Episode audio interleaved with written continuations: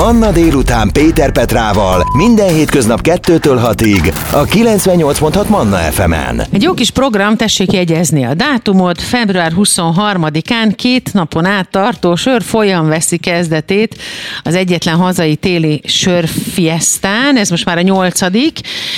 És hát kérem szépen ennek fényében, és pontosan emiatt beszélgetünk most Katona Csaba sörtörténésszel, mert hogy a sör, mint egy népszerű ital, nyilván a felnőttek számára, az erre tessék majd figyelni, azért sokkal több, mint csak ez a kicsit kesernyés és ragyogó sárga valami, amit annyian szeretünk. Ennek nagyon komoly története van, és nagyon komoly kulturális és gasztrokulturális hagyománya is. Szia Csaba, köszönöm, hogy ránk érsz. Szervusztok, üdvözlöm a kedves hallgatókat! No, meséljünk egy kicsit a sörről. Honnan ered a sör? Mióta isszuk a sört mi emberek? Mióta fogyasztjuk a sört? Hát, hogyha a sört úgy határozzuk meg, mint valamilyen gabonából készített, vizes alakú, alacsony alkoholtartalmú ital, és fogadjuk el, hogy ez a sör, mert bármennyire szeretünk a Bajor sörtisztasági törvénybe kapaszkodni, az ugye csak 1516-os, és Bajorország határain kívül egyébként sem volt érvényben a meghozatal tehát akkor, ha így fogadjuk el a sört, akkor egy több mint tízezer éves sztoriról beszélünk.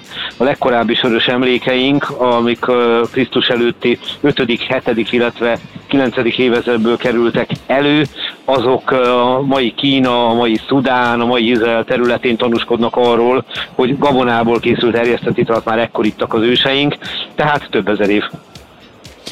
Amikor a több ezer évre visszagondolunk, akkor soha nem lehet elvonatkoztatni attól, hogy ebben a több ezer évben gasztrokulturális fejlődés is volt, ahogyan ezt korábban mondtam, tehát mindig kapcsolódik hozzá étel. Erről mesélj egy kicsit. A sörnek megvan az a hatása, hogy csillapítja a szómiat, ugyanakkor azonban képes növelni az éhet. Nagyon gyakran hangzik el az a kérdés, hogy a sör hízla le, én azt a választ szoktam adni, hogy a sör önmagában nem, de ha az ember legurít két-három korsóval, akkor éhes lesz, és amit hozzáeszik, na az viszont szokott hízlalni. Úgyhogy alapvetően a korábbi időszakban azért ilyen nagyon gasztrokultúráról olyan értelemben nem beszélhetünk, hogy évszázadokon, sőt évezredeken át az emberek többsége nem azt a kérdést tette hogy mit eszünk ma, hanem eszünk-e ma.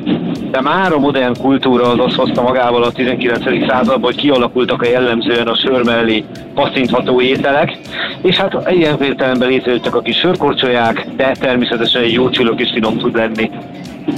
Mennyiben kapcsolódik egyébként ez a kultúra Budapesthez? olyan értelemben feltétlenül, hogy 1686-ban, amikor Budát felszabadítják a oszmán hadak uralma alól, akkor harcol egyebek mellett a felszabadító seregben egy Jakob Roberger nevű bajor ember, akinek egyébként sörfőzőmesteri végzettsége is van, és megnyitja aztán nem Budán, hanem szemben Pesten az első pesti modern sörfőzdét, és gyakorlatilag innentől kezdve a modern Pest-Buda, illetve később Budapest folyamatosan készít sört, tehát ne felejtsük el, hogy a legkorábbi magyarországi alapítású sörfőzde, ami ma is működik, 1718-ban alapítatott Temesváron, ami ugye már nem Magyarország Trianon mi magyarországi alapítású, úgyhogy folyamatosnak mondható, és a 19. század ipari forradalma pedig magával hozza olyan ma is ismert sörgyáraknak a létrehozását, mint amilyen a Dréher. Indoor Sörfest, sörkóstoló a Várkert bazárban, természetesen felnőtteknek, de mi most nem is erről beszélgetünk, hanem leginkább a sörnek a történetéről. A Manna délután vendége Katona Csaba sör történész, vele folytatjuk majd azért még egy kicsit ezt a Budapesthez kapcsolódó történeti, akár sétálhatósági sörtörténeti beszámolót. Hamarosan folytatjuk. Manna délután Péter Petrával a Manna FM-en. A Manna délután vendége Katona Csaba sörtörténész, mert hogy február 23-án és 24-én a Várkert bazárban ismét sörünnep, nyilván felnőtteknek, de természetesen nem csak a sörünnephez és a söriváshoz nem csak alkohol kapcsolódik, kapcsolódik ehhez történelem, kapcsolódik ehhez történet, kapcsolódnak anekdóták és budapesti, pesti történetek, és kapcsolódnak finom ételek is. Csaba, mik azok a budapesti történetek és anekdóták, amik ehhez kapcsolódnak szorosan, hiszen te ilyen városnéző sétákat is szoktál tartani. Mesélj erről egy kicsit. Hát természetesen arra igyekszem helyezni a hangsúlyt, hogy Budapesten hol voltak a sörgyártásnak, illetve a sörfogyasztásnak az ikonikus helyszínei, és számos ilyet elő lehet venni. Hát gondoljunk például mindjárt Kőbányára, ugye 1842-ben egy Peter Schmidt nevű pesti német alapít egy kis sörfőzdét, míg az, hogy még az ülői úton, de 1850-es évek derekától a korábban bortermő vidékként ismert kőbányán veti meg a lábát a cég, amit aztán egy Anton Zéher nevű úriember 1862-ben megvesz.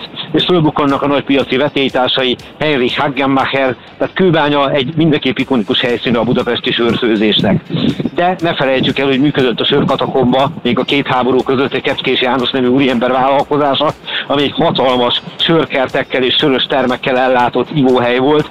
Sajnos ma már ennek az épületnek épp csak a utcai homlokzata van meg, mert a második világháborúban megsérült.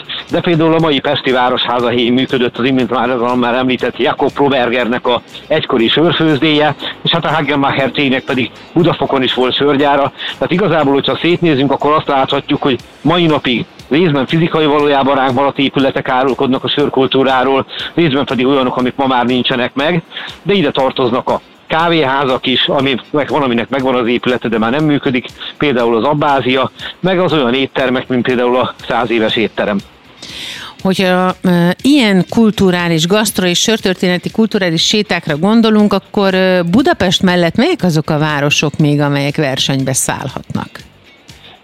Temesvár csak azért nem említem, mert már az ország határain kívül van, de ne felejtsük el.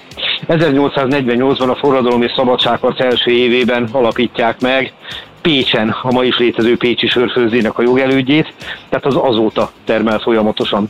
1895-ben a mai Csehország területén található, közelebbről Morvaországi Brünn vagy Brünnó városának a főzdéje az Ersten Brünner Aktienbrauerei Malzfabrik, két vezetője 1895-ben Sopronban megalapítja a mai Soproni sörgyárat, Hermann Karl Hayek és Zigmund Adolf Hayek, így hívják a két úri embert. És volt sörfőzde valamikor Keszthelyen, volt sörfőzde valamikor Nagykanizsán, volt sörfőzés Debrecenbe, vagy például Tokaj ismert sörfőzőhelynek számított a 19. század második feléig, pedig ma már abszolút úgy gondolunk rá, hogy csak bor. Úgyhogy igazából akárhol megyünk az országba, a sörnek a nyomait meg fogjuk lelni. Csaba, mióta létezik az alkoholmentes variáció? Ez egy ultramodern dolog, ugye a törekvés az arról szólt, hogy létesen hozni egy olyan italt, amelyik viszonylag élvezhetővé teszi a sör ízét, de nem jár azzal a hátrányjal, amit ugye az alkoholhoz befolyásoltság okoz. Valamikor a törvény nagyon-nagyon régen, még a 19. században hajlamos volt úgy kezelni az alkoholhoz befolyásoltságot, hogy az mentesítő tényező, hiszen az illető nem tudja magáról, hogy mi történt vele. De a modern idők ezt teljesen máshogy látják, hiszen én döntöm el, mennyit fogyasztok. Következőben ma már súlyosbító tényező, úgyhogy a modern idők szabályozása és kanonizációja hozta magával, hogy megpróbáljuk ötvözni valamilyen módon a sör élvezetét az alkohol hiányával. Hogyha külföldi városokra gondolunk, akkor melyek azok a külföldi városok, akár itt Magyarország közelében, akiknek a sörkultúrája, illetve ezek a bizonyos kultúrtörténeti és sörtörténeti séták hasonlóan Budapesthez léteznek, és nagyon szeretik az emberek, mert hogy nagyon sok mindent tudnak megtanulni ezek alatt a séták alatt a városukról, vagy egy idegen városról, és annak a történetéről. Igazából a térség összes nagyobb városáról elmondható ez, de azért mondok természetesen konkrét példát is. Térség alatt mit értek? A klasszikus közép-kelet-európát. Tehát ide beleért a mai Dél-Németországot, Baden-Württemberget, Svábföldet, Bajorországot, Ausztriát, Cseh és Morvországot, Szlovákiát, Magyarországot, Lengyelország egy jelentős részét. De ha konkrét városokat akarok mondani, akkor én mondok hármat, ami közel áll a szívemhez. Egyik az München. Ugye már csak a bajor sörtisztasági törvény miatt is Bajorországot nehéz volna megkerülni, bár a speciál nem Münchenbe hirdették ki. De hát Münchennek van egy olyan sörös múltja, ami mindenképp a mai napig is meghatározó az ott élő embereknek az életét, tehát a könnyű, világos örnek a fogyasztása az hozzátartozik a bajor hétköznapokhoz. A másik ilyen az Pilzen, ugye ott 1842-ben a Pilsner Urquell révén nem csak idézőjelben csak egy sörgyár jött létre, hanem egy sör stílus is, tehát ma már a Pilzeni az elsődlegesen nem a konkrét márkát jelenti, hanem egy sör típust, és mondhatnám Prágát is, de az annyira evidencia, hogy már szinte szégyellem megemlíteni, helyette egy másik várost említenék meg, ez a már szóba hozott Bruno, vagy Brünn, aminek rendkívül izgalmas a sörös múltja, és ennél izgalmasabb már csak egy dolog van, a sörös jelene. Nagyon sokan gyűjtenek sörös korsókat, nagyon sok kiállítás szerveződött már e-kultúra és gasztrokultúra közé, hiszen itt most nem az alkoholfogyasztásról beszélünk, hanem arról a kultúráról, ami gasztronómiai és történeti szempontból is nagyon érdekes és tanulságos. Természetesen ilyenkor adódik a klasszikus kérdés, miért hívják folyékony kenyérnek? Ugye a bajor sörtisztasági törvényt szokták szóba hozni, hogy az adja meg azt, hogy mit nevezünk sörnek, ez szerint maláta, víz, komló és élesztő adja a sör a négy alapanyagát. Na a törvény szövegében nem igazán ez szerepel, az élesztőt kihagyták belőle, ami nem azt jelenti, hogy nem raktak élesztőt a sörbe, mert raktak, csak a törvény szövegéből kimaradt. A maláta pedig be van szűkítve a malátára. Folyékony kenyérnek pedig azért hívják, mert gabonából készül. Ugye régen a kenyeret hívnak, a gabonát hívták más szóval életnek is. Ez mutatta azt, hogy mekkora jelentősége van a kenyérnek a mindennapok táplálkozásában. És hát ha a gabonának a folyékony verzióját vesztük, akkor adott a sör. Van egy tréfás cseh mondás, ez így hangzik, hogy minden kenyér története olyan gabona tragédiája, amiből sör is készülhetett volna. Február 23-án és 24-én Budapest szívében a Várkert bazárban ismét sörünnep. Erről beszélgetek Katona Csaba sörtörténészen, hamarosan folytatjuk. Manna délután. Péter Petrával. A Manna FM-en. Február 23-án és 24-én, tehát most hétvégén a Várkert bazárban ismét sörünnep. Erről és ennek kapcsán, és ehhez kapcsolódóan beszélgetünk mindenféle érdekes sörtörténeti és kultúrtörténeti, valamint gasztrotörténeti dologról. Katona Csabával, a sörtörténésszel. Szia Csaba, újra köszönöm, hogy ránk érsz. Szervusztok, én köszönöm a figyelmet. No és akkor most úgy bőven és igazán részletességgel kérlek szépen, hogy mondd el nekünk, hogy gasztronómiai szempontból a sörtésztán kívül mi az, ami még klasszikusan sörrel készülő étel, ahol az, az, az aroma és a zamat miatt használjuk, mint a boros főzésnél a sört, és nyilván nem az alkoholtartalom miatt. Mik ezek az ételek? Számos ilyet meg lehet említeni. Kezdjük mindjárt a sörsajttal. A sörsajt az egy viszonylag folyékony állagú, puhább állagú, Hadd fogalmazok magyarul, hivatalosan úgy kéne mondanom, hogy jellegzetesen szúró szagú, valójában büdös, ám roppant finom sajt. Ezt mint a pápusztai. kihozni. Mint a pápusztai, igen, nagyjából hasonló illathatást tud gyakorolni, Viszont ezt úgy szokták szervírozni klasszikus cseh meg morva helyeken, hogy kihozzák egy kicsi üvegbe lezárva, és kapunk mellé, ugyanúgy, mint amikor a jó bélszín, uh, tatárbélbistekhez kapunk ugye hagymát meg egyebet, emellé is hoznak mustárt, sót, borsot, meg egy kis sört. És akkor ezt kikeverem magamnak olyannak, amilyennek szeretném, még sört is löttyintek bele, tehát összetevője a véleges sörsajtak a sör. Ez jellemzően pirított kenyérre kerül, ha igazán hedonista vagyok, az a pirított kenyér még egy kis fokhagymát is kap előtte, és kiválóan lehet mellé inni a sört. De szintén csevonalon megemlítenék még két ételt, a hermelint, meg az utópenyetet. Ja, ezt akartam mondani, hogy kis állat. a hermelin egy nagyon helyes kis állat, és nagyon szeretjük is, de ez más, elképesztő finom. Így van. Jaj, jaj, jaj, te mondd el, Ez egy komomber saj, szépen beleáztatva egy ecetes savanyú lébe, és kiválóan meg tudja fogni a sörnek az alkohol tartalmát, tehát lehetővé teszi a nagyobb mennyiségű élvezetet. Az utópenyesz, vagy más néven vízihulla, az lényegében egy hasonló lében ázó, ilyen szafaládé és hurka és kolbász közötti átmenetet képező hústermék. A célja ugyanez. De mondom a kedvencemet mindezek közül, uh-huh. az a sörös pörkölt. Hiszen teljesen értékig megszoktuk itt Magyarországon, hogy például vörös borral kiváló pörköltet tudunk csinálni, és de vannak más boros ételek is, Hát például az osszó bukó Olaszországban, daszáról marhalábszár is van benne, például fehér borral készül. Na már most. Uh-huh. A bornak van egy olyan hatása, hogy savasít és keményíti a húst, ezért van az, hogy általában a vége felé kerül bele a bor az ilyen jellegű ételekbe, ugye, hogy ne fejtse ki ezt a hatását maradéktalanul. A sör viszont lugosít, ebből következően puhítja a húst.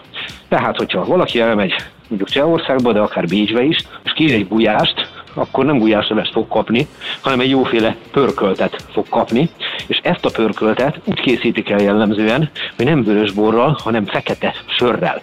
És akkor a sör részben lazítja, puhítja a húsnak a rostjait, hozzájárul ahhoz, hogy egy nagyon finom ételt kapjunk, de az ízéhez is gazdagon hozzá tud járulni. Most például édes, iszhatású, maláta hangsúlyos, vörös vagy félbarna csehül poloszmávi sörrel, remekül lehet vörös húsú szárnyasokat készíteni, kacsát vagy libát, liter sört ráengedni a alapanyagra, mellé pakolni a krumplit, fehérrépát, minden egyéb zöldséget, be a sütőbe fólia alá, két-három óra után lepirítani, és lesz hozzá egy kiváló sörös mártásom, úgyhogy a határa csillagoség.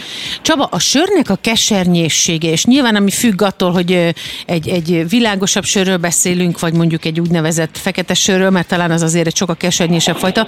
A keserű íz, amit egyébként az ember annyira nem szeret, az mit tud hozzáadni egy ételhez? Milyen lesz tőle az étel, a hús, a zöldség? Attól függ, hogy milyen a söröm, tehát a keserűséget a komló kölcsönzi a sörnek. Az a sör, ahol a komló jelen, vastagabban van jelen, uh-huh. ott a keserűség dominál. Ugyanakkor azonban ezt a fajta keserűséget nem minden étel mellé lehet jól odapasszintani, Például mondjuk egy csülköt, azt el tudok készíteni jóféle pilzeni sörös mártással is.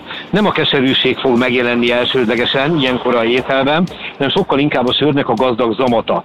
De ha valaki ezt a keserűséget kevésbé kedveli, akkor az előbb általam mondott példát ajánlhatnám a figyelmébe, ugyanis ezek a félbarna úgynevezett polotmávi sörök, ezekben a malátának az édessége jelenik meg sokkal hangsúlyosabban, és abszolút nem a keserű ízvilág felé viszel. Vagy például a búzasör, aminek mindig van egy kis citrusossága, az mondjuk egy csirke mellett tud kiváló kombinációt alkotni. Úgyhogy az, hogy a sör egyenlő keserű, ez nem állja meg a helyét. Vannak keserű sörök, és vannak nem keserű sörök.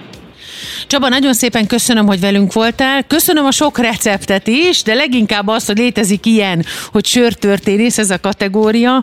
Ez a sok érdekesség, ez mind elérhető, és Csaba is február 23-án és 24-én hétvégén tehát a Várkert bazárban.